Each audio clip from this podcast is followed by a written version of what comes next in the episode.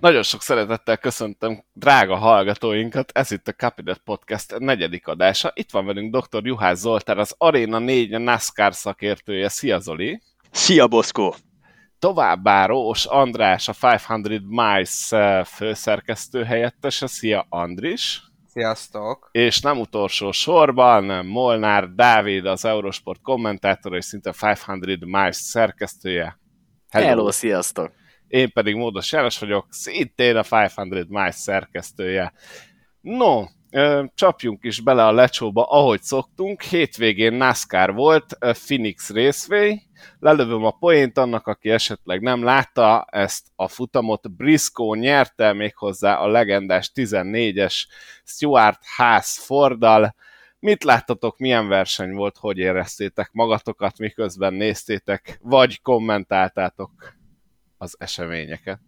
Én megmondom őszintén, hogy nagyon-nagyon kényelmesen üldögélve a kanapémból, kihasználva az ünnepi hangulatomat néztem a versenyt, és hát sajnos azt kell, hogy mondjam, hogy szerintem a szezon eddigi leg hát unalmasabb, gyengébb versenye volt, de, de összességében még ez is szerintem egy, egy egész jó szintet hozott. Picit úgy érzem, hogy nagyon magasra tette az előző három verseny a, a lécet, úgyhogy én élveztem, és hát jó volt látni, hogy három fiatal srác küzdött a, a végén a életük első győzelméért, amiből ugye Chase Briscoe jött ki győztesen, és ő lett a NASCAR Cup Series történetének 200. győztese. Wow. Wow! Nem nagyon lehet ezt hozzá tenni szerintem sok mindent. Igen, egy jó esetben erős közepes versenynek nézett ki sokáig ez a Phoenixi, ha jó indulatú vagyok, akkor mondom, hogy erős közepes, mert szerintem voltak olyan egybefüggő 20-30 perces időintervallumok, amikor a legjobb 10-ben nem nagyon láttunk előzést, ami, ami, ami klasszik zöldzászlós előzés lett volna.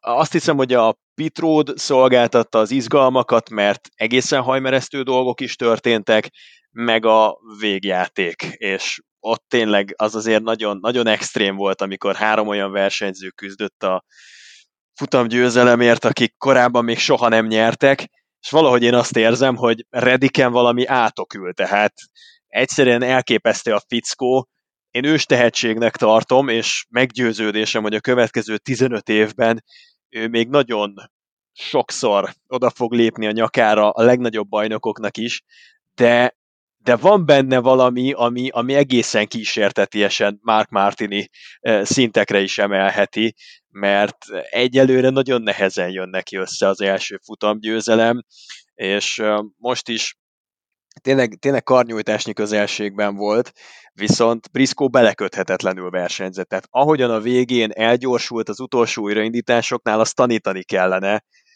zseniálisan állították be az autót, és, és tényleg hiba nélkül lehozta. Kellett neki szerintem az a tavaly nyári rutin, meg rossz tapasztalat, amit az Indi Road Course-on begyűjtött, mert most nem követte el azokat a hibákat, amiket akkor elkövetett.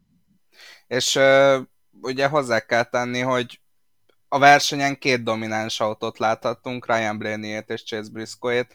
Ez is érdekes volt, ugye az előző futamokon végig azt láttattuk, hogy folyamatosan mindig más került az érre, és, és nagyon sok esélyes volt úgymond a verseny. Hát most az első felében ugye csak azt tudtuk volna elképzelni, hogy Ryan Blaney nyeri meg, aztán meg igazából Chase Briscoe-t nem szorongatta senki, úgyhogy Úgyhogy én, én azt mondom, hogy ezért is érdekes volt ez a verseny, mert két domináns autónk is volt. Kár, hogy Blaney-nek annyiszor elrontották a, a kiállásait, hogy ugye nem tudtuk megnézni, hogy ez a két autó milyen, milyen lett volna egymás ellen. És nekem pont ez volt egyébként a meglepő a versenyben, Ryan Blaney teljesítménye, hogy amikor ment a mezőny elején, és mondjuk nem értünk el a más, vagy a harmadik szakasz elejéhez, közepéhez, addig iszonyatosan jó tempója volt, és elképzelni nem lehetett, hogy valaki erőből megfogja, és utána, hogy csúszott vissza egy kicsit a mezőnyben, ahogy belekerült a forgalomba, onnantól kezdve egy kicsit rosszabb lett az autója, és onnantól kezdve már inkább azt volt nehéz elképzelni, hogy a győzelemért fog harcolni, és bizony az utolsó nagy hajrában, amikor jött az újraindítás, akkor ott látszott is, hogy gyakorlatilag nem ő az esélyese ennek a történetnek, hanem valóban az lesz, hogy a három még addig győzelemmel nem rendelkező versenyző fog menni az első három helyen.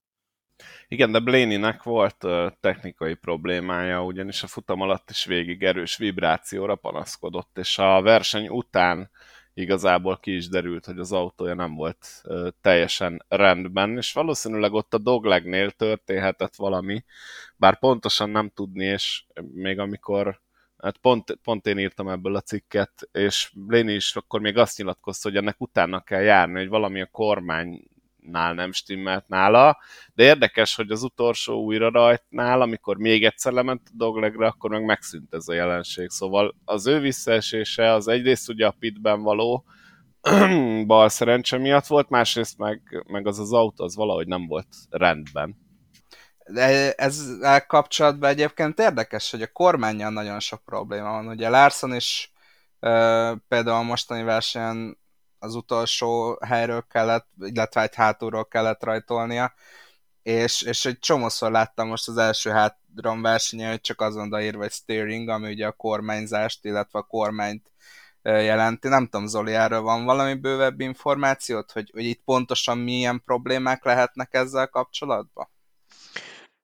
Konkrétumot erről a Larson féléről például annyit tudok, hogy nem a fogasléccel voltak problémák, tehát ugye idénre a fogasléces kormányművet vezették be, és a hetedik generációs autót már azzal szerelik, tehát állítólag nem azzal volt a gond. Pontosan mivel azt nem tudom. Én azt gondolom, hogy nem látok olyan, olyan nagyon kiugró százalékot, ami alapján itt, itt aggódni kellene, hogy, hogy a, a kormánymű az egész évben, vagy a következő hetekben, hónapokban sok borsot tör majd a, az orrunk alá. Nyilván vannak ilyen, ilyen egy-egy elszigetelt meghibásodásra visszavezethető DNF-ek, vagy, vagy hátrasorolások, de én különösebb problémát, meg így, így rendszer szintűt azt nem olvastam, meg nem tapasztaltam. És amivel ugye megint probléma volt, az a kerekek ugye az most Cory Lajoy autójáról szakadt le éppen, és bele is vágódott miatt a Lajoy a falba, úgyhogy a szokásos négy futamos elt- eltiltást most ők kapták meg. Úgy látszik, hogy nem múlik el futam nélkül a négy futamos eltiltás nélkül. Ugye ilyenkor a chief-et, az adott kereket szerelő ö, szerelőt tiltják el. Igen.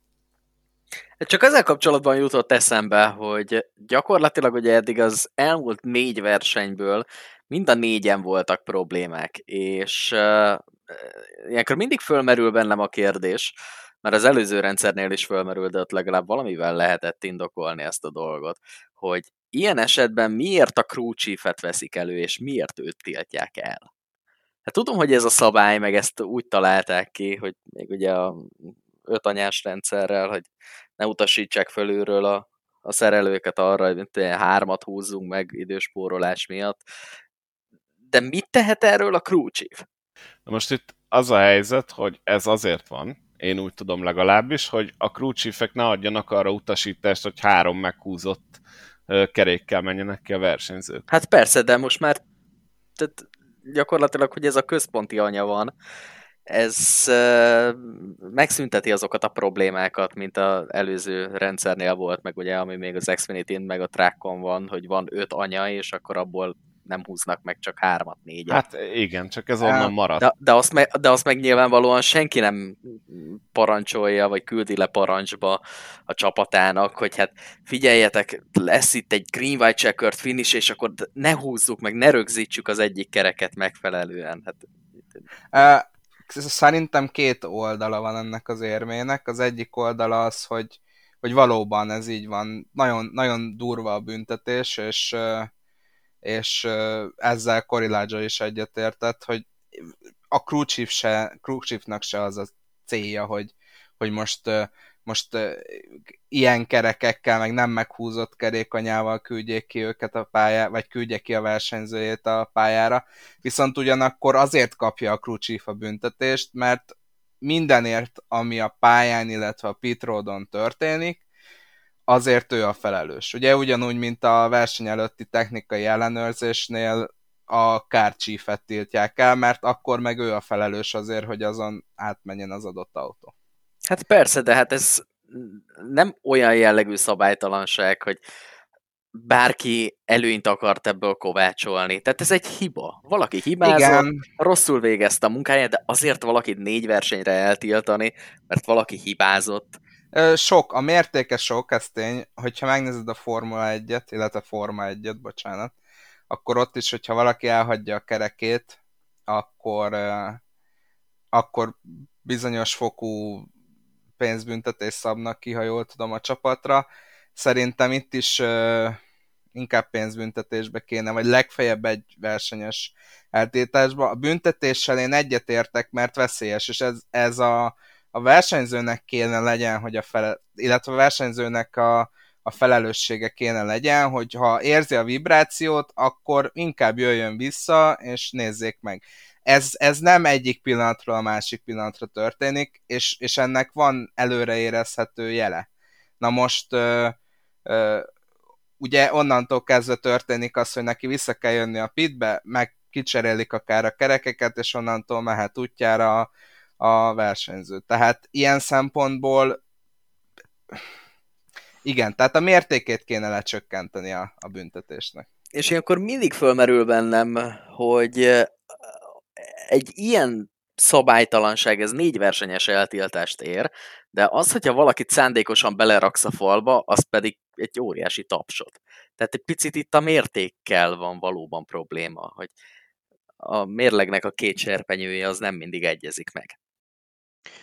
Annyit tennék hozzá, hogy állítólag ezzel az új alufelnivel nem lehet körökkel előre érezni, hogy gond lesz, hanem egyszerűen csak megjelenik a vibráció, és aztán pillanatokon belül ketté tudja törni a felnit. Tehát nincsen egy ilyen lassú előjáték, amire szépen úgy neki tudsz készülni, hogy na akkor megnézzük, hogy a vibráció elmúlik, vagy fokozódik, és akkor vagy bemegyünk a pitródra, vagy kihúzzuk a következő sárgáig, és nem mi leszünk a következő sárgák, tehát ez már ezzel az új alufelnivel, meg ezzel az új központi kerékanyával nem egészen úgy működik, mint a régi időkben. Nem, nyar, nem tenném semmiképpen se a versenyzők terhére ezt, ezt a, a szituációt.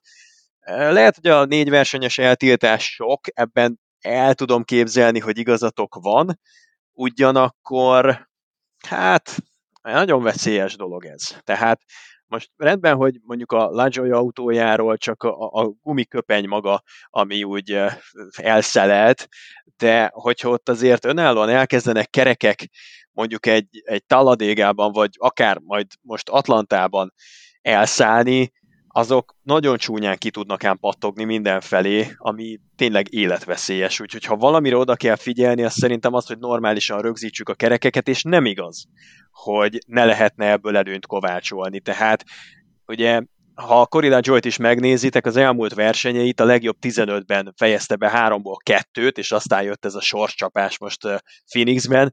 Azért ott bitang intenzív küzdelmek zajlanak a pitródon, ezek között a szerelőgárdák között. Ott azért nagyon nem mindegy, hogy benne hagysz egy-másfél másodpercet egy pitkiállásban, vagy nem hagyod benne, ez 3-4-5 helyet jelent ebben a nagyon sűrű középmezőnyben. Ez pont annyi, ez az egy-másfél másodperc, mint amíg meg tud arról bizonyosodni az első, illetve a hátsó kerekeket cserélő csapattag, hogy tényleg meghúzta, és, és ezt illik azért komolyan venni.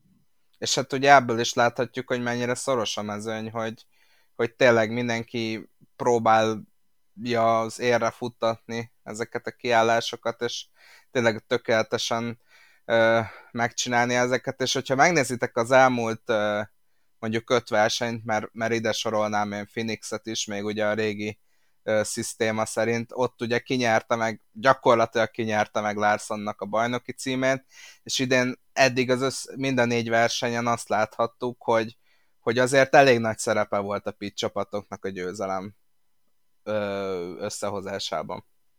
Persze, de ez esetben én azt mondom, hogy azt az embert kellene büntetni, aki a hibát elkövette. És minden esetben azt az embert kellene büntetni, aki a hibát elkövette. Nyilvánvalóan ott van az a részleg, hogy a csapatért a csapatfőnök a felelős. És bizonyos szempontból ilyen dolgok miatt is felelősséget kell vállalnia. De egyrészt egy kicsit eltúlzottnak érzem ezt a dolgot, másrészt pedig szerintem ebbe olyan nagyon nagy beleszólása nincs a csapatfőnöknek, ami azt eredményezhetné, hogy őt bármilyen szinten is elő kéne venni ezért. Na most, amit az előbb lefelejtettem, az pedig a harmadik eltiltott, az emelős. Tehát ugye a nem tudom ezt szebben mondani, a kereket szerelő szerelőt tiltják el, a crewchiefet és az emelőst. Az emelőst miért? Mert ott volt? Tehát, hogy részes a bulinak, mert megemelte az autót? Hamarabb lerakta a kocsit. Uh, igen, ha, igen, csak ugye ezt mi alapján állip, állapítják meg, engem inkább ez érdekelne. Tehát értem a logikát mögötte, hogy akár az emelős is lehet a hibás, de mi alapján állapítják meg, hogy most, most jelzette a szerelő, vagy az emelős tette le túl hamar, tehát főleg, hogyha mindkett, mindkettőt eltétják, akkor, akkor ez végképp érdekelne. Vagy De igen, szimplán tehát, az van kijelölve, hogy hát ha ez történik, akkor viszont fixen ezt a kettőt eltétjük. Igen, de olyan, mint hogyha tényleg nem találnád meg a bűnbakot. Ez most, tehát vagy az egyik, vagy a másik. A kettő együtt Ugye, biztos, hogy nem hibázott. Ko- hogy tényleg tőle idézzek, azt mondta, a, a büntetés szinte már azelőtt kiosztják, hogy a NASCAR egyáltalán megállapítaná, hogy, hogy ki volt a hibás. De tényleg ez történik. Tehát az olyan, mint hogy le van írva a szabály, ez a szabály, kész, pont. Nem vizsgálnak semmit. Igen, mert nagyon picit... nehezen vizsgálható különben. Tehát, hogyha ha tényleg eh, elképzelitek, azért azért nem a legegyszerűbb dolog így kívülről megállapítani, hogy ebben ki a ludas. Aki nem tartja a kezében azt a kerékkulcsot, aki nem tartja a kezében azt a kereket, aki nem tartja a kezében azt az emelőt, az kívülről legyen akármilyen videós bizonyíték, mert nyilván be vannak kamerázva, minden egyes pitálásra van külön kamera, de legyen akármilyen videós bizonyíték, ezt nem fogod tudni százszázalékos pontossággal meghatározni. Tehát szerintem igazságtalan lenne a NASCAR részéről, hogyha venné a bátorságot, és elkezdene itt tényleg bűnbakot keresni. Sokkal egyszerűbb egy standard szabálykönyvet alkalmazni, ott megvannak az egyes büntetési tételek, különben, hogy mondjam nektek, tehát én értem persze, hogy sok ez a négy versenyes eltiltás, valószínűleg igazatok is van, és lehet ezen majd finomítani, de nekem olyan nagyon nagy problémám ezzel nincsen. Egyfelől lehetőséget biztosít olyan versenymérnököknek, akár a mérnöki pozícióból, akár a road crew-nak az egyéb elemeiből, például car helyről kiemelkedni, és kipróbálni magukat crew chiefként, akiknek egyébként nem lenne erre lehetőségük, másrészt pedig megkövetel a csapattól egyfajta, hát sokoldalúságot, hogy ne legyen olyan ember, aki pótolhatatlan.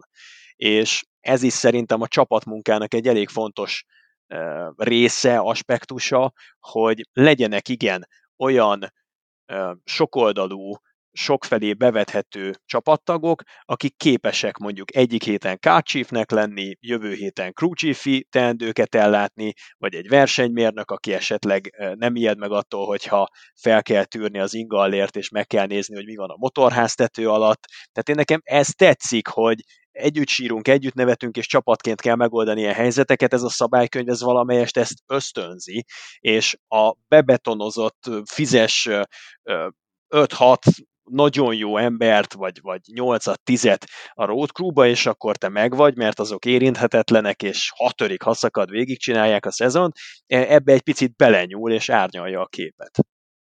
És mi a véleményetek Truex balesetéről? Ugye nem sok balesetet láthattunk szerencsére ezen a Phoenixi futamon, de Martin Truex gyakorlatilag senkitől sem zavartatva belevágodott a falba, és ezzel jó párunk fantaziát magával is vitte, bár gondolom nem ez volt itt a legnagyobb problémája szemben velem, mert nekem ez volt.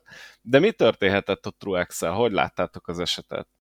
Nekem az egy defektnek tűnt, megmondom őszintén nem olvastam utána Truex-nek a nyilatkozatát, mint hogyha tévében megszólaltatták volna, és ott, ott arra a végkövetkeztetésre juthattunk, hogy, hogy valószínűleg valamiféle gumi probléma okozta ezt a falazást. Nem tudom, ti olvastatok róla konkrétumot? Én úgy tudom, hogy ahogy mondod, ez defekt volt. Tehát nekem a legutolsó információm az az, hogy ledefektezett Truex, és az okozta a balesetet. De egyébként én... pont úgy is nézett ki, nem? Igen, e, ugye Truex azt nyilatkozta, most én, én sem tudom pontosan, hogy, hogy mi lett a vizsgálatnak az eredménye, csak ugye nagyon árnyaltan nyilatkozott Truex, azt mondta, hogy, hogy egyszer csak megindult az autóm. Na most, ugye ennél az autónál ezt mondani, hát csomó ilyet láthattunk másoknál is, de hát azért Truexről, Martin Truex Juniorról beszélünk, nem egy nyeretlen két évesről, úgyhogy én amondó vagyok, hogyha, hogyha ennyire megindult az autója, akkor valószínűleg az defekt volt. De nem tudom, hogy a vizsgálat eredménye mi lett, és, és azt sem tudom, hogy, hogy egyáltalán publikus, lesz, publikus lesz ez bármikor is. Minden esetre hát elég, elég nagy kontakt volt, gyakorlatilag a Phoenixi verseny egyetlen nagy nagy ütközés, hogy a Leggio is azért, azért a falba állt, hát meg ugye, ugye a végén arról talán meg fogunk beszélni a, a, a Dilonos esetről. Beszél, beszélhetünk most is, ott az történt, hogy a Suarez leblokkolta Kyle Busch-t, ami szerintem egy fantasztikusan nagy ötlet. Ki más? És, és hát Kyle Busch megtolta Suarez autóját, ahogy kell, Suarez pedig nem tudta bevenni a kanyart, úgyhogy kibombázta Dilont, aki a felső éven ment, így aztán Dilon a falban végezte, nem volt boldog a futam után, és azóta sem. Én az ilyen manőverekre szoktam azt mondani, hogy az adott versenyző kilökte saját magát, csak hát most volt egy harmadik szereplő is ebben a történetben.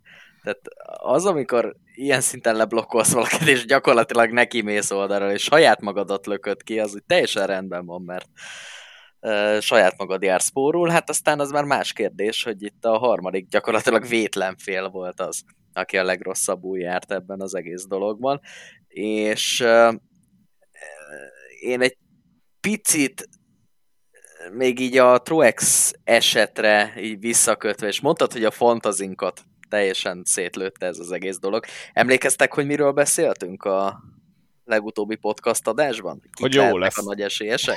Igen. Én azt Truex, legalábbis. Truex lehet az esélyes, meg Kyle Busch, mert mindig nagyon jól mennek. Ehhez képest a Toyoták sehol nem voltak az egész verseny során.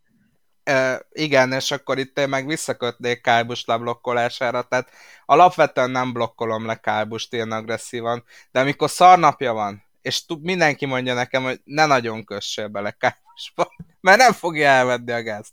Hát igen. Egyébként volt is egy cikkünk, érdemes elolvasni, hogy Kálbus mit mondott, hogy miért ő fogja meg nyerni az idei bajnoki címet, nem akarom lelőni a poént, mindenki olvassa majd el. De megint volt egy olyan mondat, amin egy picit elmosolyodtam a verseny során, hogy nézzetek körül, hogy kikkel versenyzem. Azt mondod, hogy az érzékenyítő tréningen repetálja. Hát ez a mondat. És egyébként annyira karakterhű, de akkor is még a mai napig megmosolyogtatja az embert hogy, hogy tényleg Kábus az, az teljesen felsőbbrendűnek érzi magát mondjuk egy, egy Austin Dillontól, vagy egy, egy Suárez-től. De figyelj, így kell csinálni, ez a negyedik adásunk, és szerintem nem volt olyan, amiben ne beszéltünk volna legalább percekig Kyle Busch-ról. Tehát... Három biztos pont Mester. van az adásunkban, Kyle Busch, Corey Lajoy és Martin Truex Jr. Tehát őket mindig... Meg a leszakadó kerekek, ez... A leszakadó kerekek. Szerintem azért Erik Ámiróla is az is, az is majdnem mindig előjön. De Erik most nem fogjuk róla. említeni, Zoli, mert ne feszegessük ezt a témát. Épp most tettem. Tehát én jót akartam neked. Jó, oké. Okay.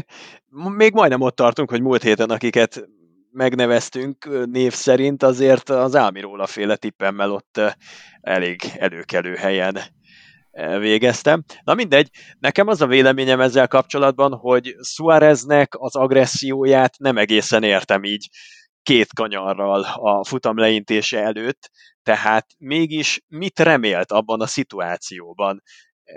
Esztelen kockáztatás volt. Akkor, amikor nem is tudom, 21 vagy 22 versenyző volt körön belül, bekockáztatni egy ilyen blokkal azt, hogy nem a nyolcadik helyen zárod a versenyt, hanem a 22-en, mint ami gyakorlatilag majd Austin Dillonnek lett végül a, az osztály része, azt szerintem tényleg egy akkora ökörség, amit nagyon nehéz bármivel is indokolni. Ha csak nem azzal, hogy Suarez az utóbbi időben viszonylag ritkán látogatott el ilyen előkelő fertájaira a mezőnynek, ritkán van ott a top 10-ben, kicsit megpróbált eh, betartani, Kájbussal szemben emberkedni, a legrosszabb embert és a legrosszabb időpontot választotta erre.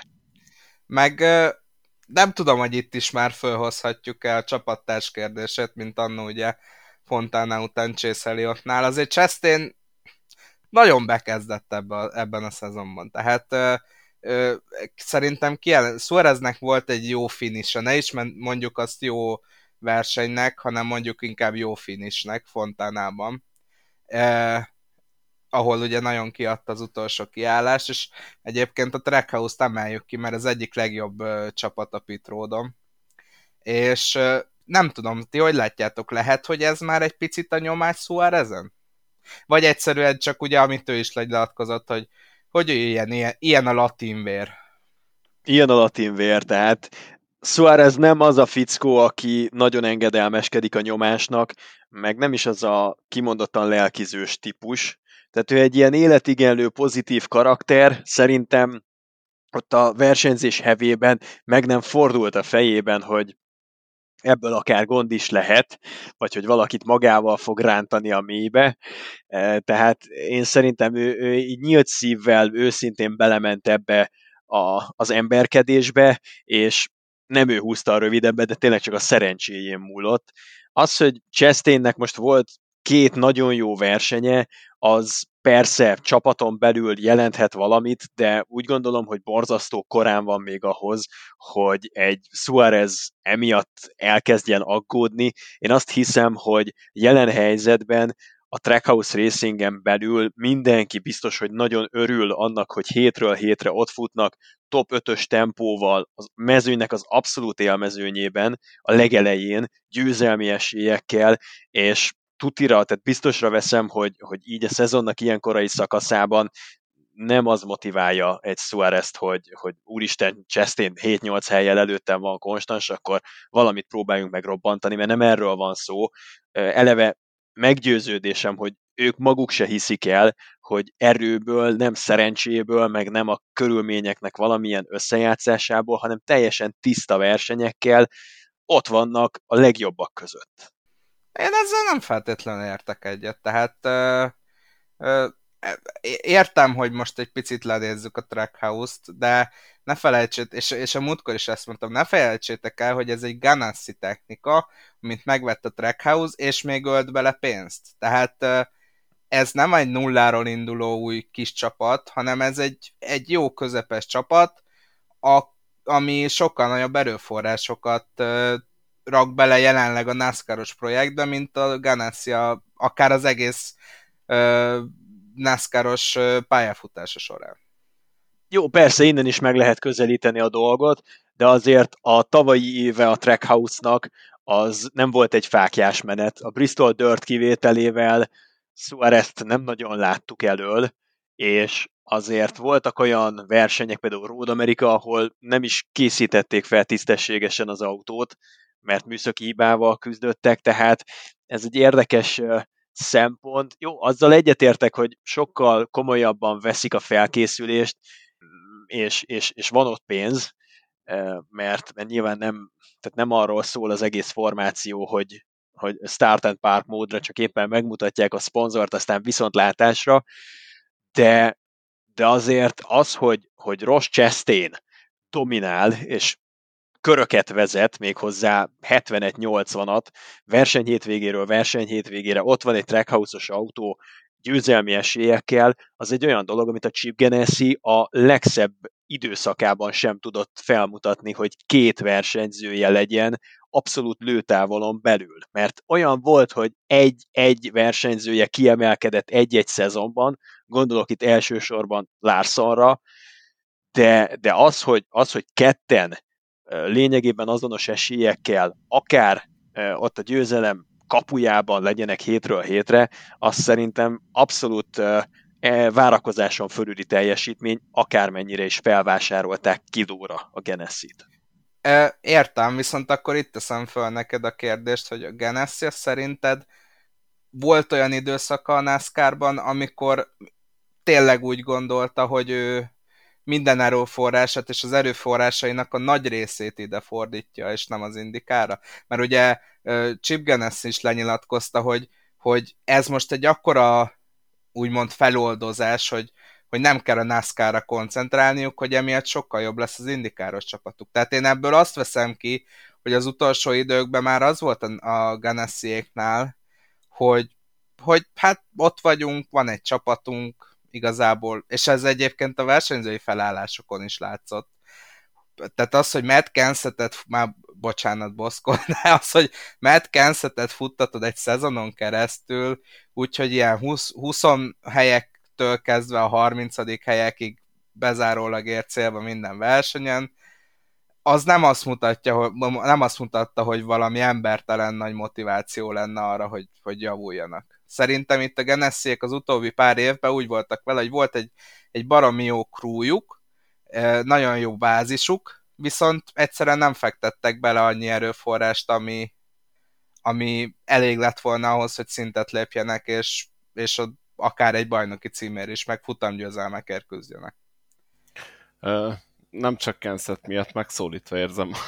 szóval, hogy nem lehet, hogy egyébként a Ganassi-nál arra játszottak, amit amúgy a korábbi adások valamelyikében beszéltünk, hogy a charter jognak az ára évről évre emelkedik, és gyakorlatilag ez a vége felé már csak egy nyereséges üzleti vállalkozás volt, amit életben kellett tartani, és amúgy sikerült, hiszen azért nem kis pénzért adtak tovább az istálon. Szóval én azt, ezt látom az egészből. Nem tudom, az biztos, hogy amikor Genesi megkezdte ezt a NASCAR programot, akkor ő még végtelenül komolyan gondolta. Azért egy Daytona 500 az csak összejött Jamie McMurray-vel, meg Kyle Larson személyében kinevelték valószínűleg ennek az évtizednek a legmeghatározóbb versenyzőjét, és ez egy olyan fegyvertény, amit senki nem veszel Chip Ganassi-től, tehát én szerintem komolyan volt véve az a NASCAR projekt, és, és a lehetőségeikhez képest igenis megpróbálták összeverbuválni a legjobb pit crew-t, a legjobb versenyzőt, valami nem klappolt, valahogy nem tudták igazán a Genesis-t kompatibilisét tenni a NASCAR-ral, ennek nem tudom a hátterét, és ötletem sincsen, de az biztos, hogy az elején megvolt a lelkesedés, és megvolt hozzá a pénz is. A végére abban talán egyetértek, hogy már nem volt meg a felső vezetés szempontjából ugyanaz a fajta motiváció, de lent akik, akik a,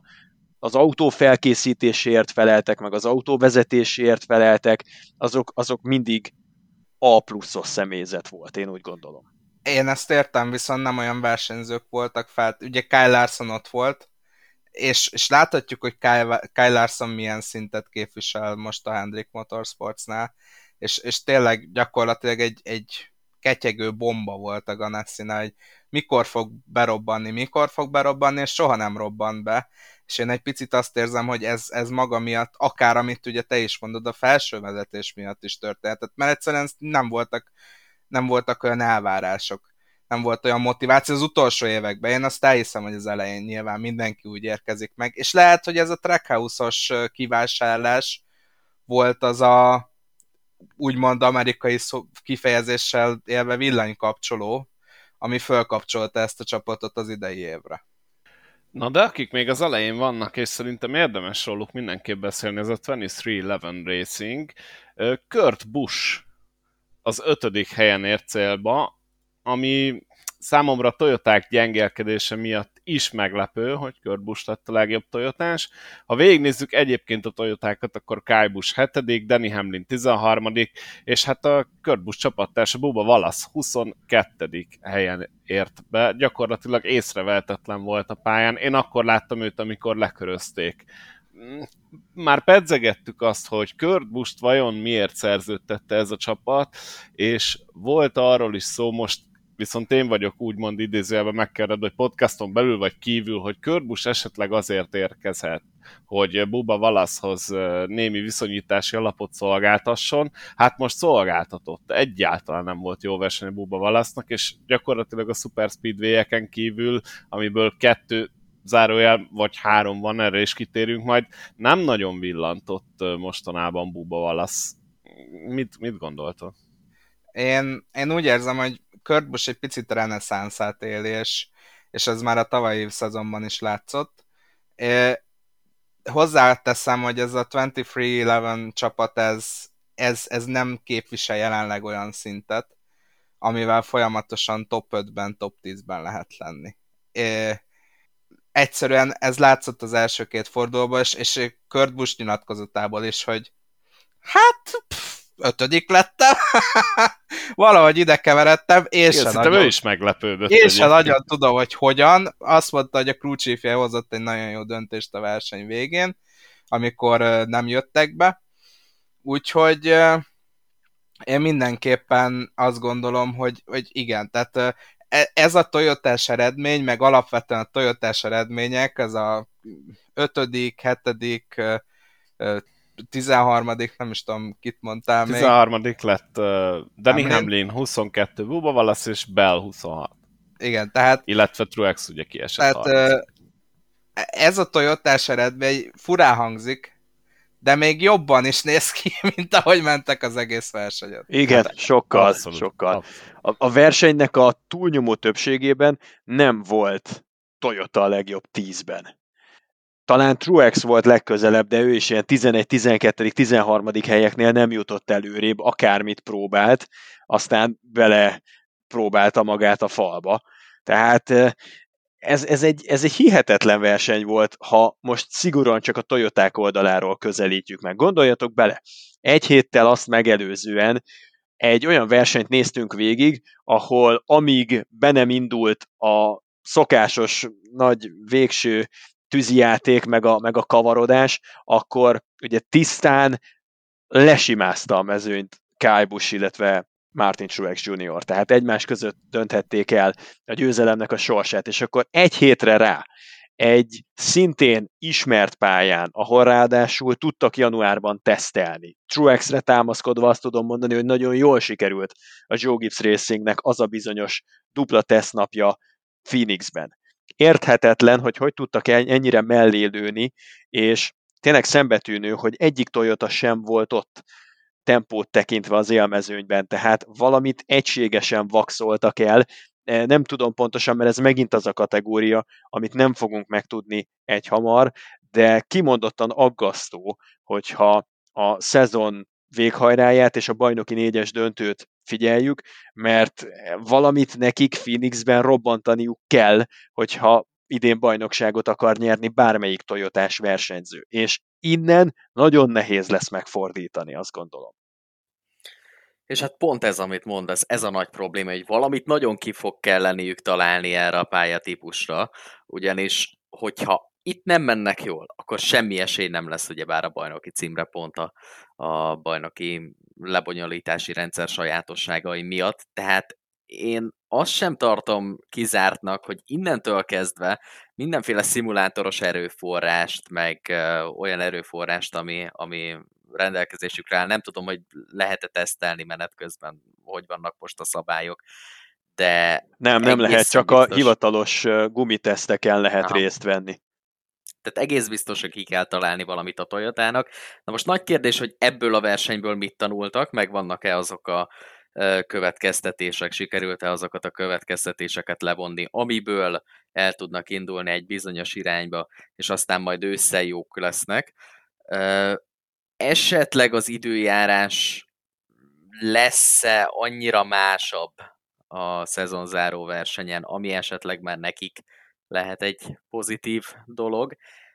Adott esetben kiismerik-e jobban az autót a szezon záróig, hát egészen biztosan, hogy jobban ki fogják ismerni, csak hogy ez meg fog-e jelenni szignifikánsan majd a szezon záróra, és az viszont egészen biztos, hogy most kiderült a Toyotának egy, egy nagyon gyenge pontja.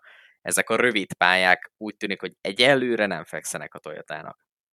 Pedig hát a múltat nézve én pont ide vártam volna őket, hogy, hogy jól fog sikerülni. Ezáltal ugye a fantasy így is raktam, aminek nagy részét el is vitték a Toyotások közt Truex az egy pontot.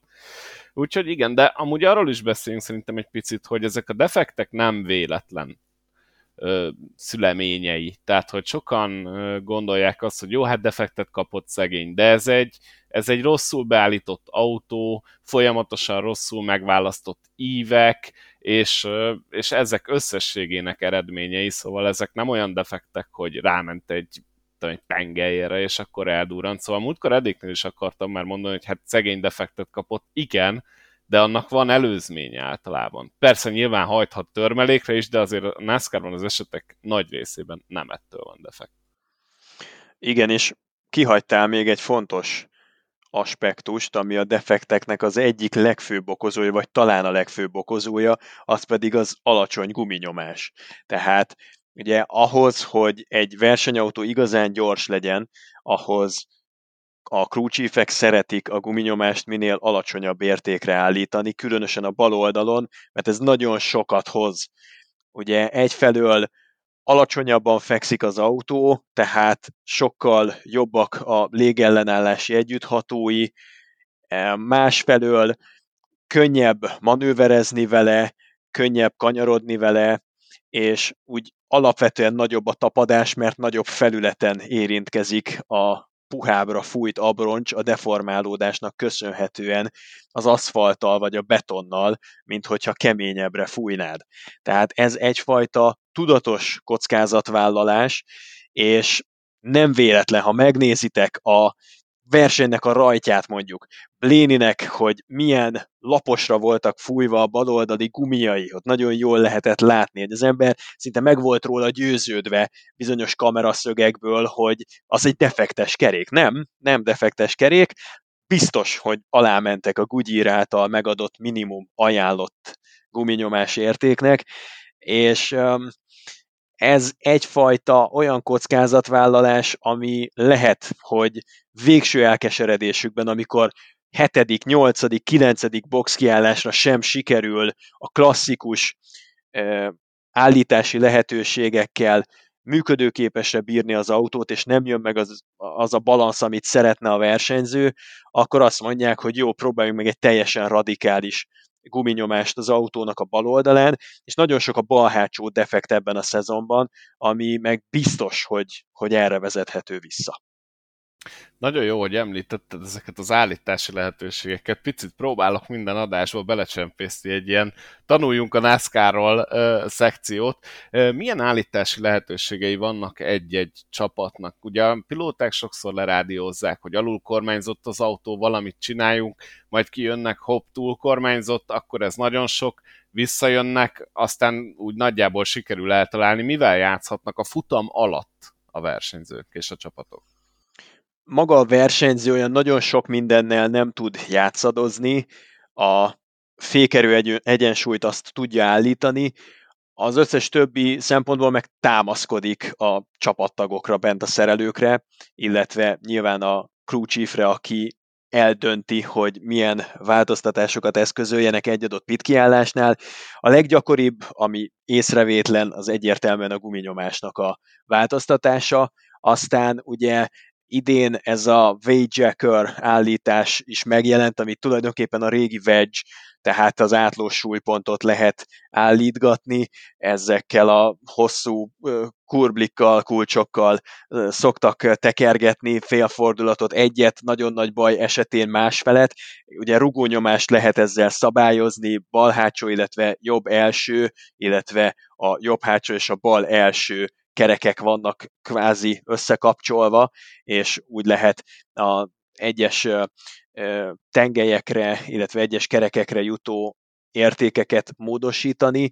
Nyilván, hogyha jobban terheled a jobb első, illetve a bal hátsó kereket, akkor az autót elviszed egy alulkormányzottság irányába, míg nem, hogyha a bal első meg a jobb hátsó kereket jobban terheled, ott nagyobb guminyomást eredményezel, illetve rugónyomást eredményezel, akkor pedig a túlkormányzottság irányába tudod elvinni, tehát alapvetően ezzel lehet legkönnyebben játszani, ugye ez a spring rubber, ez a veszett fejszenyele szokott lenni, amikor már nagyon nagy baj van, idén már nincsen panhard rúd állítás, tehát azért egy picit változott az eszköztár, amivel lehet játszani, de, de gyakorlatilag nagyon hasonló megoldások állnak rendelkezésre az új hetedik generációs autóval, mint amit a korábbi nemzedékeken megszokhattunk. Én hoztam neked egy jó kis rekordot az előző adásban, kifigyeltem, hogy nagyon szereted ezeket az amerikai nagyon jó kis rekordokat.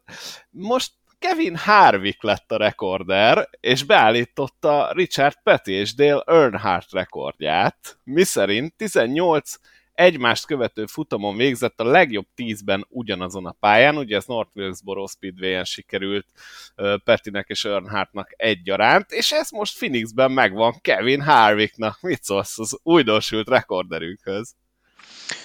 Brutális. Tehát tényleg csak gondoljunk bele, hogy ezen a versenyen hány olyan pilótát tudtok mondani, akinek eredetileg garantáltátok volna a legjobb tizet, és aztán valami úgy jött össze, hogy, hogy kicsúszott onnan. Az például, hogy Kyle Larson nincs ott a legjobb tízben, az nyilván komoly meglepetés. Sokaknak tönkretette a fantasyát. Martin Truexről beszéltünk. De lehetne említeni Austin dillon aki szépen felépítette magát, és stabilan ott futott a hetedik helyen, amíg nem történt meg az utolsó előtti kanyar, és Daniel Suareznek az ármánykodása. Tehát arra akartam ezt kihegyezni, hogy önmagában egyetlen egy versenyt a NASCAR Cup Series-ben milyen nehéz a legjobb tízben befejezni. És akkor ehhez tegyétek hozzá, hogy nem csak, hogy egy versenyt befejezel a legjobb tízben, hanem még ugyanazon a versenyhelyszínen zsinorban mögé teszel 17 további futamot. Embertelen nagy teljesítmény, azt gondolom, hogy ez az egyik olyan rekordja a 2022-es szezonnak, amit lehet, hogy a mi emberöltőnk alatt senki nem fog beállítani. Ez annyira ritka, mint a fehér holló. A másik ilyen az lesz, mikor Busch nyer egy, szez- egy versenyt ebben a szezonban, és akkor ő is utoléri Petit. A 18. egymást követő év lesz, amikor legalább egy Cup Series versenyen győz. Elképesztő, elképesztő, és akkor itt hoznám fel azt, hogy én kit mondtam ugye a, a legutóbbi adásban, az egyik az Chase ott volt, ami majdnem bejött, ami majdnem bejött, mert sokáig a második helyen állt, és a másik ugye Kevin Harvick. Egyszerűen Phoenixben nem lehet Kevin Harvickot leírni.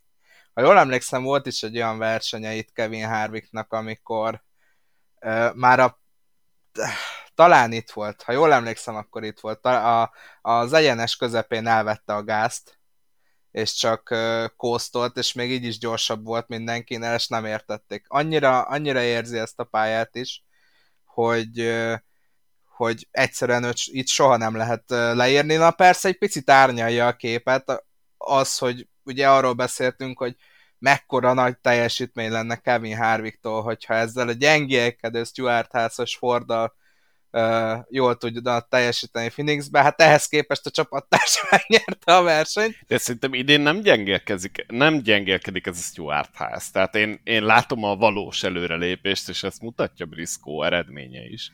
Uh, igen, uh, talán egy picit át kell állítanunk a, az agyunkat arra, hogy, hogy kitől számítsunk jó eredményekre a Stuart House Racing-től. Nyilván Harvicknak eddig nagyon rossz szezonja volt, és meg kell várni, hogy, hogy ezt a teljesítmény, amit most Phoenixbe mutatott, ezt fönn tudja tartani a, a következő versenyen. Atlantát most tegyük el szépen a fiókba külön, mert szerintem ez megint nem arról fog szólni, hogy, hogy valós erőviszonyokat lássunk. Úgyhogy kíváncsi leszek, hogy, hogy most Harvicknak milyen szerepe lesz ebben, ebben a csapatban. A Stuart House Racingnél szerintem most az a buli, hogy van alattuk egy Ford, ami az idei évben a legjobb autó lett. Ezt szerintem most már kijelenthetjük, hogy ebben a szezonban legalábbis, ami a szezon első felét illeti, a Ford eléggé jól kezdte ezt az egész hetedik, hetedik generációs autós történetet, és a Stuart House Racing mint egy meglovagolva ezt a jó Fordos technikát, kihasználta ezt a lehetőséget, és visszakerült az élmezőnyben. Na most az, hogy Chase Briscoe meg tudta szerezni pályafutása első győzelmét, az azért egy, egy nagyon szembetűnő dolog, de hogy, hogy összességében nézzük a dolgokat, ugye Kevin Harvick vitte eddig az utóbbi években a hátán ezt a csapatot, ő azért megint összeszedte olyan szinten ezt a dolgot, hogy azért ott van az élmezőnyben. De mellé, és szerintem ezt beszéltük is még az első podcast adásunk alkalmával, azért föl tudtak zárkózni a csapattársak, és ott van Almirola, nyilván most volt egy kicsit gyengébb versenyet, azért mégiscsak a 12. helyen sikerült célba érnie. Chase Briscoe megszerezte pályafutása első győzelmét, tehát hogyha ezt a kérdéskört fölvetjük, hogy a Stuart House Racing az mennyire él csapat lett, vagy mennyire ragadtott a középmezőnyben, akkor szerintem egy nagyon nagy lépést előre léptek az élcsapattá válás tekintetében. Igen, és ha megnézitek, akkor a Stuart House Racingen belül most van egyfajta üresedés, mert azt hiszem, hogy még 2021 év végén is ha a szívünkre tettük a kezünket, akkor ahhoz kétség nem férhetett, hogy a Stuart Hászon belül hiába nyeretlen, de mégiscsak Kevin Harvick volt az abszolút legjobb minden statisztikai mutatóban a győzelmet leszámítva, ő volt a legjobb csapaton belül. Hát nem véletlen, hogy az ötödik helyen zárt azt hiszem a bajnokságot, miközben a második legjobb Stuart Házos Erik Almirola, aki hát épp hogy egy kicsúszott eredménynek köszönhetően nem akarom elvitatni nyilván a győzelmét, de éppen, hogy csak bejutott a legjobb 16-ba, és mögöttük meg Briscoe jött, majd aztán Cole Custer, de mind a ketten elég szépen lemaradva. És idén én azt látom, hogy Kevin Harvicknak lehet, hogy az éle, az abszolút plafon, a kiugró teljesítménye megkopott, és ritkábban jön elő, de ő azt a nagyon-nagyon jó átlagot, a stabilitást, a kiegyensúlyozottságot, a megbízhatóságot, azt szállítani fogja hétről hétre. Ha megnézitek, akkor van egy hetedik helye, egy tizenkettedik helye, meg egy hatodik helye. Jó, persze, Daytonában nem került el a baj, ahogyan őt nem is szokta elkerülni, de összességében ez ugyanaz a sor minta, mint amit az előző szezonban láttunk Kevin Harvicktól. Ez pontosan ugyanaz a teljesítmény, amivel el lehet jutni a legjobb nyolcba a bajnoki összetetben, sőt, lehet támadni a Phoenixi döntőben való részvételért. A kérdés az, hogy hova tudja magát pozícionálni Briscoe, és hova tudja magát pozícionálni Cole Custer. És nagyjából választ lehetett kapni szerintem az eddigiek alapján ezekre a kérdésekre. Briscoe az, akiben van Kraft, ő megy előre, teszi a dolgát, hisz abban, amit csinál, élvezi a bizalmát a vezetőségnek, és ő úgy tűnik szemre legalábbis, hogy rendben van. Újdonsült édesapa, van egy gyönyörű felesége, egy gyönyörű gyermeke, e, mentálisan én nagyon, nagyon egyben látom Briskót, és ezt megerősítette bennem az, ami történt most vasárnap. Colcaster nagyon nagy rejtély. Tehát e, nem hiszem, hogy elfelejtett volna vezetni az ember, mert az Xfinity mezőnyben megmutatta, hogy mire képes, de kupaautóban azt az egy Kentucky futamgyőzelmét leszámítva nem tudott maradandót alkotni. És én azt hiszem, hogy annyi szerencséje van pusztán Colcasternek, és azért fogja megérni a 2023-as szezont, mert Almirola visszavonul, és elég lesz majd Priest beépíteni jövőre a tízesbe, nem akarnak két pilótát cserélni, úgyhogy Colcasternek nagyon jó eséllyel van még innentől számítva körülbelül 70 versenye arra, hogy bizonyítson. Ha ez nem lesz elég arra, hogy nyerjen egy-két-három versenyt, akkor lehet, hogy ő lesz a következő, aki, akitől búcsúzni leszünk kénytelenek. Szerintem fog bizonyítani. Én láttam, ugye most azért necces, mert sokan tudják róla, hogy én alapvetően Casternek szorítok, de láttam tőle jó futamokat, őt viszont az ilyen gumidarálós, gumigyilkos pályán soha nem fogod látni jól menni, valahogy ő ezt nem érzi. De, de viszont... csak itt, itt dől el a bajnoki cím. Igen, Egyebek hát mellett. bajnok nem lesz. Azt, azt most garantálom, hogy bajnok nem lesz. De ő egyébként nagyon sokat segít a csapatnak máshol. Tehát pont ezek az Xfinity-s kirándulások, a, a különböző rendezvényeken való részvétel, tehát kicsit így a csapat arcaként is szerepel. Ilyen szempontból szerintem megvan a helye. Hát más kérdés, hogy szponzora ugye nincs, és ennek valószínűleg megvan az oka is. Kell tudni fejlődni. Ha megnézitek, akár csak Martin Truexnek a statisztikáit a short trackekről, hogy eljutott odáig, hogy 36 éves koráig, hát én nem is tudom, 60, 70, 80 versenyen indult short track pályán, de lehet, hogy lehet, hogy keveset mondtam, és egyet sem nyert meg, és, és hervasztóak voltak a statisztikái. Aztán, amikor oda került, hogy végre kapott egy igazán ütőképes autót, akkor ezeken a pályákon elkezdett dominálni.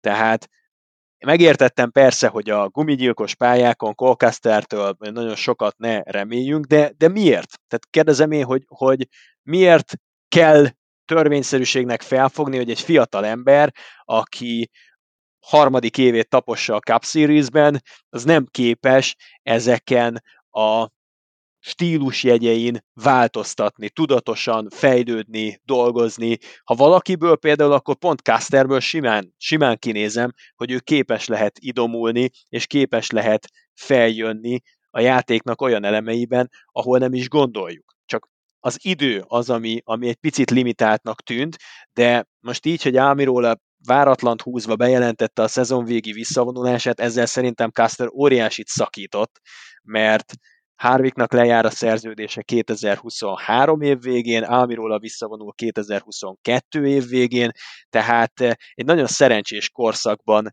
ül benne a Stuart House Racingben Custer, amikor nagyon jó eséllyel tényleg van úgy négy vagy öt év türelmi idő, amíg szépen lassan belerázódhat ebbe az egészbe. Tőle azt várom, hogy neki kell jönnie, és javítania kell a gyengeségeit, mert, mert pont ugyanúgy, mint ahogyan a leggyengébb, vagy, vagy hogy szokták ezt mondani, hogy, a, hogy, hogy olyan gyors a szerelvény, mint amilyen gyors a leglassabb tagja, tehát hogy valahogy a Stuart House Racingre is igaz, hogy akkor fognak tudni igazán így istálló szinten előrelépni, hogyha nem fogod tudni ráfogni azt Cole hogy na, ott van a leggyengébb Stuart House Racinges, mert neki kell jönni, és picit följebb kell vinni az átlagát. Hát ez mindenképpen így van, de ez, ez maradjon Caster problémája, ezt szerintem nem fogjuk tudni megfejteni. Viszont amit meg tudunk fejteni, az Atlanta Motor Speedway, ami következik a NASCAR-ban ezen a hétvégén. Mennyiben változott a pálya? Ugye Atlantát most átépítették, nevezhetjük harmadik Super Speedway-nek? Jövő héten megmondom. Jövő héten én is. Ez szerintem egyébként egy nagyon érdekes dolog, ugyanis a harmadik Super Speedway-nek mondják, de azért, hogyha összehasonlítjuk Daytonával és Talladegával, hát főleg Talladegához képest, Talladega az egy, az egy monstrum, az egy óriás, egy szörnyetek, egy borzasztó széles, borzasztó hosszú, borzasztó gyors pálya. Daytona sokkal szűkebb nála. De hogyha Atlantát megnézzük, ami most uh, ugye a második átalakításán is átesett most már az elmúlt 20-25 évben, és teljesen átszapták, akkor az pedig egy még szűkebb, annyira szűk pálya lesz, hogy ketten alig férnek el majd egymás mellett, ugye hárman, vagy úgy nagyon csiszolgatva egymást, hogyha padlógázzal akarnak menni, padlógázzal akarják végig tolni, ami egyébként hát nagy valószínűséggel ugye az egyautós futásnál legalábbis mindenképpen meg lesz. Azt már két-három autóval elég nehéz lesz összehozni, borzasztó szűk, hogyha kialakul egyáltalán a PEC versenyzés, akkor attól én egy kicsit félek, hogy nem lesz annyira sima menet, mint Daytonában és Talladegában, tehát egy kicsit mindenképpen más lesz a versenyképe, mint a Daytonai vagy a Talladegai. Nem tudom, meglátjuk. Én is csak azt tudom mondani, mint Zoli mondta, hogy meglátjuk, hogy egészen konkrétan ez hogy fog kinézni a valóságban. Kimondtad szerintem a kult szót, tehát hogy szűk a pálya, mert önmagában, ha a pályának a szélességét vesszük alapul, akkor ez az új Atlanta, ez nem is annyira rettenetesen szűk. A hátsó egyenes az ugye 42 láb széles, a kanyarok maguk azok 40 láb szélesek, és a rajt célegyenes az pedig 61 láb széles. Ez mindegyik adat vagy ugyanakkora, vagy szélesebb, mint a Daytona International Speedway, ami 40 láb szélességű. Tehát egyedül a kanyarok ugyanolyan szűkek itt Atlantában, az új Atlantában, mint amilyenek Daytonában, viszont az egyenesek, különösen a rajt szélegyenes, az sokkal szélesebb, mint a Dayton International Speedway. A különbség az, hogy amíg a Dayton International Speedway egy két és fél mérföldes oválpálya, addig ez egy másfél mérföldes ovál. Tehát sokkal kisebb a rádiusz, és emiatt sokkal nehezebben lehet azt elképzelni, hogy hárman egymás mellett tudjanak haladni. Márpedig egy-egy újraindításnál, főleg ha belenézünk megint hosszabbításba, Green White Checkered befutóba, akkor úgyis azt fog dönteni, hogy ki képes megnyitni a harmadik oszlopot, vagy a negyedik oszlopot, és ki az, aki előre tud törni. Félő, hogy egyszerűen nem lesz annyi hely, ez egy ilyen precíziós parkolás lesz 300 20 km per órás sebességgel, vagy nagyon közel annak környékén. E, itt, itt tényleg megvan a tökéletes viharnak a receptje, meg minden egyes összetevője. Aztán meglátjuk, e, én a legvadabb befutókra, meg úgy e, eredetileg a, a leges legvadabb befutó helyezésekre tippelek, tehát nyugodtan jöhetnek fantasyben a Corilla joe meg a Ricky Stenhouse juniorok, mert szerintem teljesen legitim tipp mindenki és hát, hogy picit Kálbusz szavaival zárjam le, őrületes lesz ez a, ez az atlantai verseny. Kálbusz azt mondta, hogy ő biztos, hogy nézni fogja a track és az Xfinity versenyt, hogy, hogy lássa, hogy gyakorlatilag mit, mit, mi, milyen lett a pálya, és mit kell majd csinálni. Ugye Chastain lesz az egyetlen, aki, aki duplázik a hétvégén, és nem is tudom, Xfinity lesz a hétvégén? Lesz minden.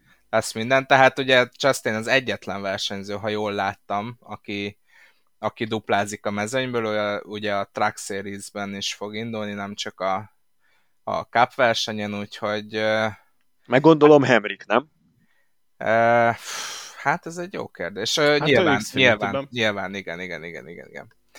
Tehát érdekes lesz látni, hogy ezt esetleg Chastain mennyire tudja átültetni majd a, kápos versenyre.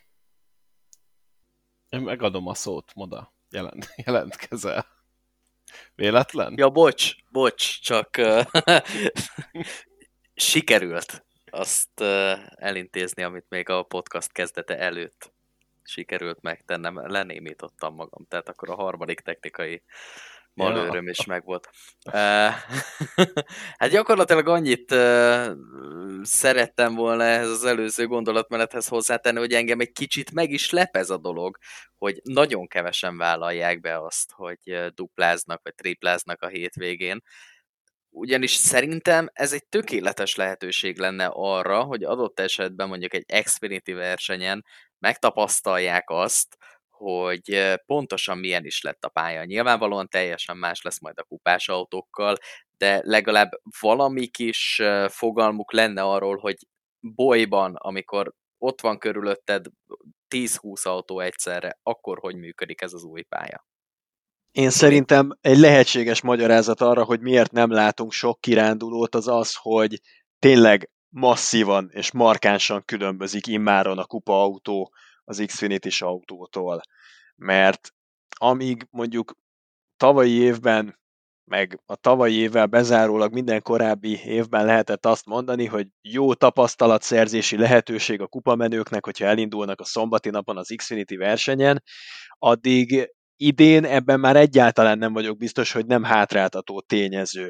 Tehát amikor, amikor megpróbálnak, és látjuk Danny Hamlin az élő példa, hogy megpróbálnak elszakadni a régi berögzülésektől, és maximálisan fókuszálni ennek az új autónak az új kihívásaira, hogy ezt igazán jól kiismerjék, és minden erőforrásukat, minden összpontosításukat aköré csoportosítsák, hogy ebből az autóból kipréseljék az utolsó század meg ezred másodperceket, amiket ki lehet préselni, akkor nem biztos, hogy belefér egy olyan szombat este, ahol visszaülsz egy porlasztós autóba, egy merev hátsó felfüggesztéssel, mert ja igen, és ugye ezzel a régebbi típusú kormányművel lehet, hogy teljesen más lesz a légáramlat, teljesen más lesz a pack racing, és rossz következtetéseket fogsz levonni, elvisz egy olyan tévútra, amiről aztán nincsen visszafordulás. Egy rövid két és fél-három órás vasárnapi délutáni versenyen. Tehát szerintem két élő fegyver 2022 februárja óta lekirándulgatni az Xfinity-be, és különösen kétélű fegyver akkor, amikor nem csupán az autó ismeretlen, de maga a pálya is ismeretlen. És akkor ennek tudatában most lecsapok rád, és kérlek, mondj egy nevet, akit a fantazitba biztosan fog szerepeltetni ezen a pályán a hétvégén. Ugye itt mondtál már több tippet is, Lajoy és hasonlók. Te kire gondoltál, kit fogsz bedobni most? Igen, én Hát, szerintem a Ricky Stenhouse Junior mellett kitartok. Én őt beszoktam tenni általában a megboldogult szűkítőlemezes, meg most már Super Speedway-nek elfogadott versenypályákon. Előbb vagy utóbb, de hiszem azt, hogy ki fog neki jönni a lépés a 47-es autóban is. Az egyik legjobb Super Speedway versenyző, láthattuk a Daytona 500-on is, és ő az, aki abszolút mindent egy lapra feltéve támad. Tehát a legkockázatosabb pick ilyen szempontból, mert 95% esély van arra, hogy Ricky Stenhouse Jr. DNF-fel zárja a versenyt, de van rá 5% esély, hogy, hogy ott lesz a, a, a legvégéig, és késhegyre menő csatát fog vívni a győzelemért.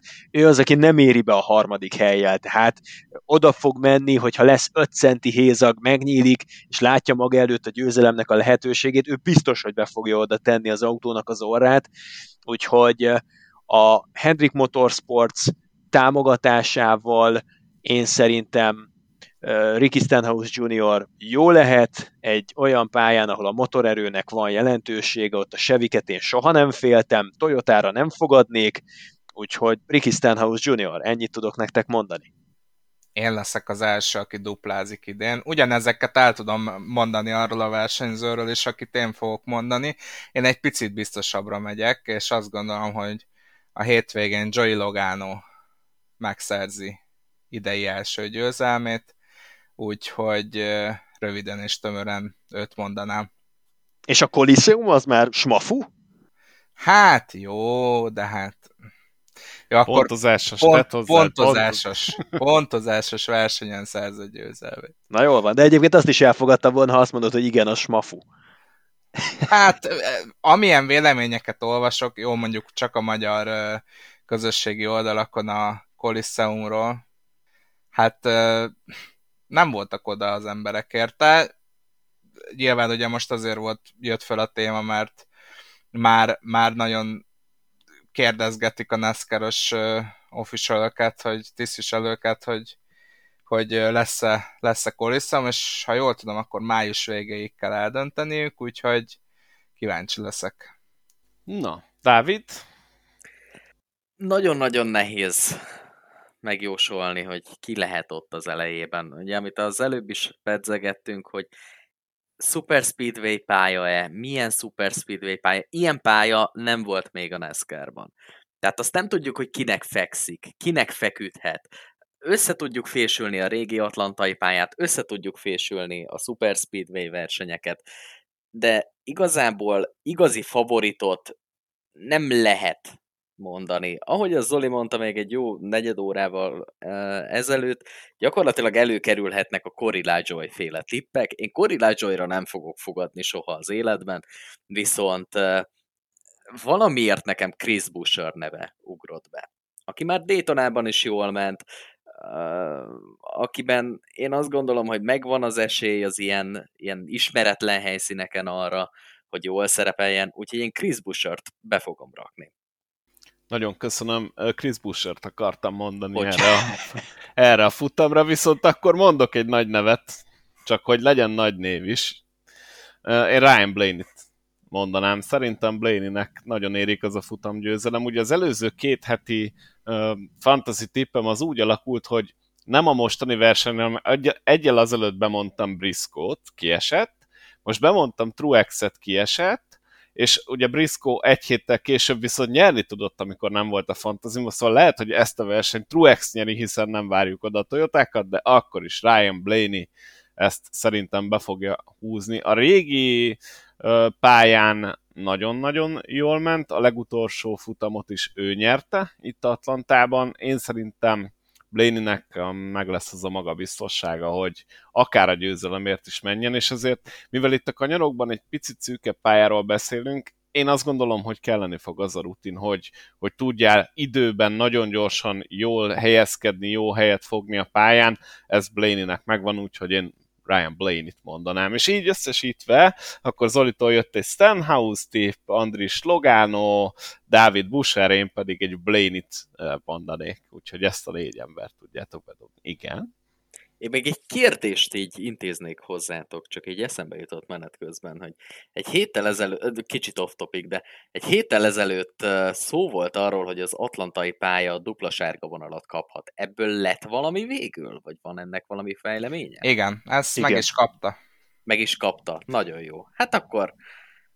Most van még el... egy kezdeményezés, miszerint kerüljön ki Atlanta a Super Speedway-ek sorából, és biztosítsák a mezőny összes tagja ne csak az éllovas számára, hogy az újraindításoknál megválaszthassa szabadon, hogy a belső vagy a külső évről szeretne startolni.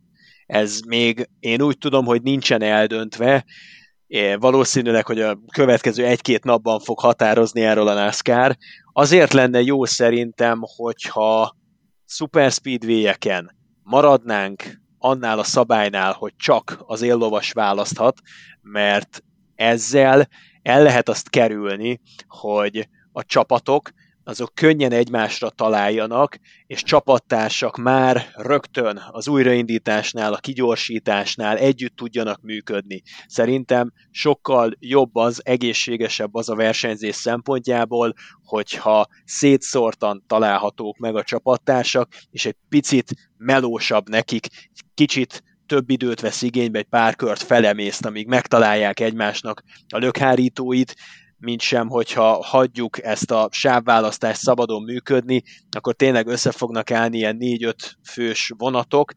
Ez is egy olyan része az egyenletnek, amit hogyha bevezetnek, akkor az szerintem a Toyotások ellen szólhat, mert ugye Toyota jóval kevesebb van, mint akár Ford, akár Chevrolet, és minél inkább lehetővé teszik, hogy a Fordok meg a Chevrolék megtalálják egymás szövetségeseit, annál nehezebb lesz ennek a kevés Toyotának érvényre jutnia. A Toyoták akkor lehetnek szerintem jók, hogyha nincsen annyi ö, megszervezett ö, vonat, és pontosan ez a szabálymódosítás, amit terveznek, hogy mégiscsak legyen sávválasztási lehetőség, ez ez ellen hat. Mit jelent a dupla sárga vonal, amit itt a Dávid említett, hogy bevezetik, az miért lényeges?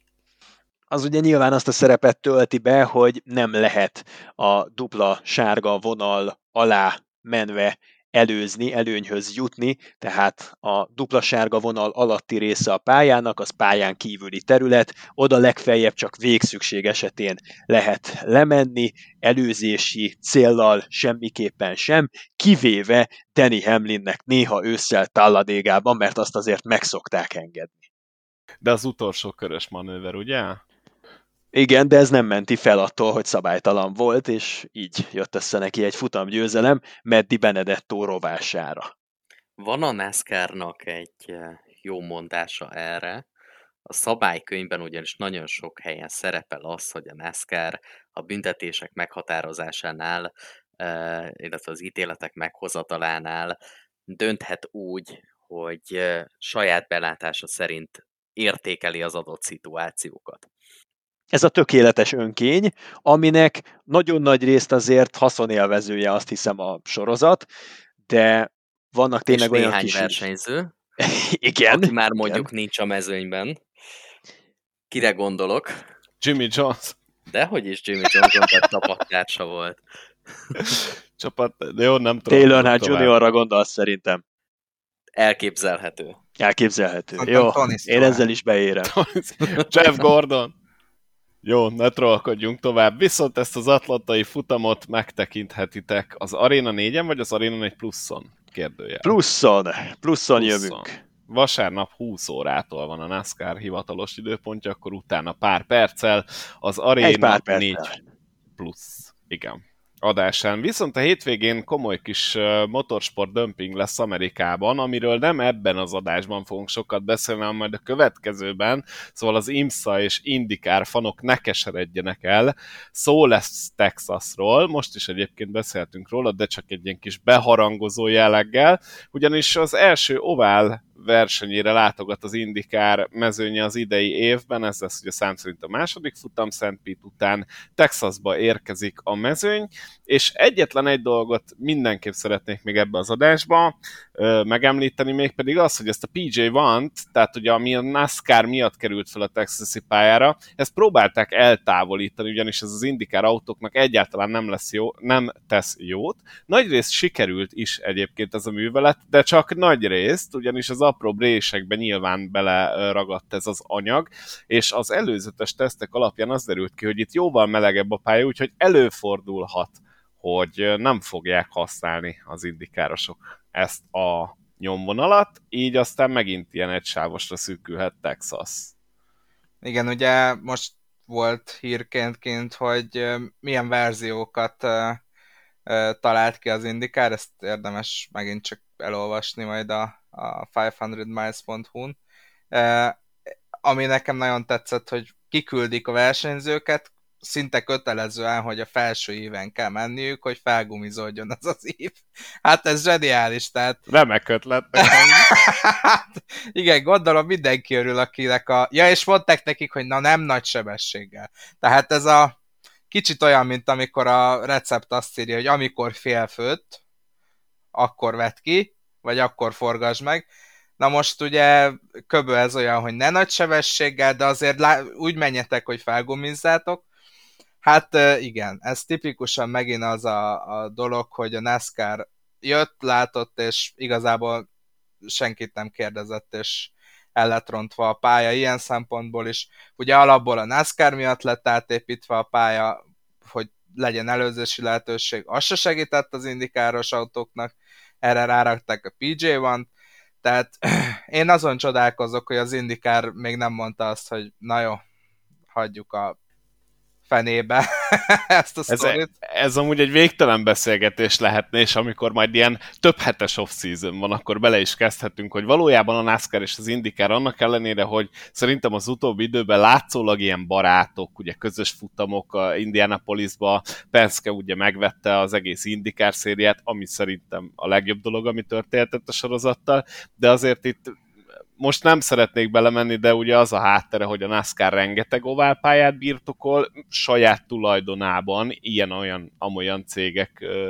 által gyakorlatilag így kicsit burkoltan, de amúgy teljesen nyílt a dolog, és emiatt az indikár rengeteget ö, szenved.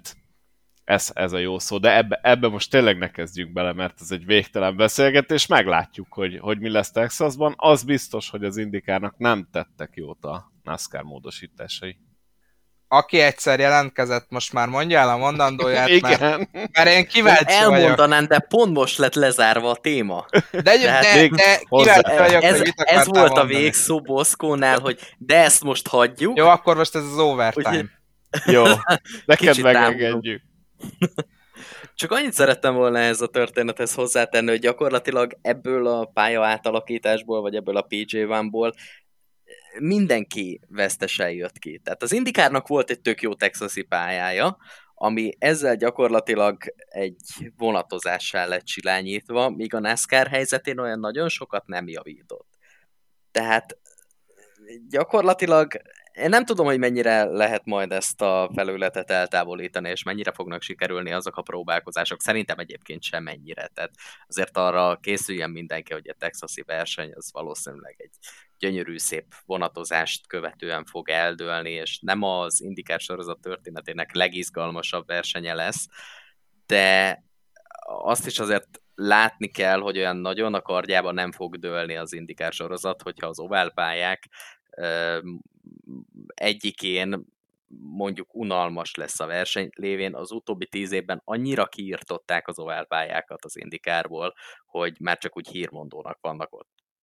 De lehet, hogy pont emiatt lesz izgalmas. Én meg egy kicsit felhájpolnám a kedves hallgatókat. Lehet, hogy pont ettől lesz izgalmas, hogy a versenyzők talán menet közben is próbálják majd azt a felső idézőjelben már fölgumizott ívet használni, és ebből jön esetleg egy kalamajka, úgyhogy én azért mindenkinek javasolnám ennek megtekintését. Az időmérő a szombaton 19 órától lesz, én úgy láttam az Arena 4 pluszon, de ugye az amerikai időket tudom a hivatalosokat, a verseny pedig vasárnap 17 óra 30 perckor, szintén az Arena 4 pluszon tekinthető meg. Erről jövő héten fogunk többet beszélni, mert sajnos az időnk szűkös, viszont lesz még nekünk Imszánk Sebringben méghozzá egy 12 órás verseny, itt is fantasztikus motorsport hétvége lesz, ugyanis pénteken a VEC rendez egy ezer mérföldes futamot, ugye ez az FIA-nak az Endurance világbajnoksága, és szombaton pedig következik az IMSA-nak a 12 órás versenye a saját kis mezőnyével. Hát sajnos ugye indikár pilóták nélkül, hiszen egy ugyanazon hétvégén rendezik Texasszal, bár a, az indikár részéről voltak lépések, hogy egy kicsit átszabják a hétvége menetrendjét, például azért, hogy Helio Castroneves is részt tudjon venni ugye Daytona 24 órás győztes, friss Helio Castro Neves, de aztán végül erről a csapatok hozzáállása miatt letettek, ugyanis a csapatok nagy része ott tartotta az IndyCar pilóta itt Texasban. Igen, olvastam már egy, egy jó kommentet uh, Twitteren az egyik szakértőtől. Uh, egyszerűen nincs ok arra, hogy egy hétvégén legyen IndyCar, NASCAR és IMSA verseny, úgyhogy hogy egymást üsse a három széria. Tehát nyilván ez az indikárnál szinte majdnem elkerülhetetlen, de, de, de illetve az indikár és a NASCAR esetében, de, de tényleg egy indikár és egy IMSA verseny, amiben van mit tudom én, 12, vagy 13, vagy 14, 15, 16 futam, ugye az indikárban 16, az imsába szerintem inkább 10-hez közelebb, de szerintem még 10 versenyük sincs. Tehát egyszerűen nincs ok arra, hogy, hogy pont úgy csinálják meg a naptárt, hogy ez a két verseny üsse egymást. Igen, ez teljesen érthetetlen, és emiatt volt is felbuzdulás. Nem is, nem is kicsi, de végeredményben én nem tudom a hátterét, hogy ez pontosan hogy született meg. Az biztos, hogy nem egy jó döntés, viszont ezt a versenyt ingyen és bérmentve meg lehet majd tekinteni az IMSA TV weboldalán, ugyanis az amerikai Amerikán kívülieknek ez teljesen ingyenesen elérhető angol kommentára, úgyhogy ott tudjátok majd a futamot nyomon követni. Annyit még elmondanék hozzá, hogy itt nem csak az indikár miatt vannak nagy kiesők, hiszen ugye Magnussen visszatért a Forma 1-be, így aztán őt is pótolni kellett a Ganassinál, és a legendás Neil Jani ugrott be a helyére, ami azért egy elég komoly kis pótlás. Igen, nagy igazolás a Ganassinak, nagy sportautós tapasztalattal rendelkezik. Én meg még annyit tennék hozzá, hogy szombaton délután háromkor fog kezdődni a verseny magyar idő szerint, és hát értelemszerűen, mivel 12 órás verseny, ezért hajnali háromkor lesz vége majd. Ezt most, most matekoztad ki, ezt éreztem a hangodon. Mivel 12 órás verseny, ezért 12 órával később fogják leinteni. Hát, reményeik nem, szerint. Reményeik szerint, ha nem száll le az a híres floridai köd. Igen, egyébként esőt is várnak a hétvégére, úgyhogy mindenképp érdemes lesz ide is figyelni, meg hát indul a Forma 1 is, ugye? Ugye? Az, az nem Amerikában, úgyhogy az most nem... nem amerikai. Jó, tele leszünk motorsportokkal, én követem az F1-et is, úgyhogy ha, ha emlékezetem nem csal, akkor az is lesz a hétvégén, meg talán MotoGP. Is, szóval, hogy igen, el leszünk látva Dögivel, de mi koncentráljunk csak az amerikai szériákra, úgyhogy lesz egy Sebring 12 órás, egy IndyCar Texas, és következik NASCAR Atlantában. Én azt gondolom, hogy mind a három verseny tartogat érdekességeket, úgyhogy nézzétek, jövő héten mi pedig jól kibeszéljük majd. Sziasztok! Sziasztok! Sziasztok.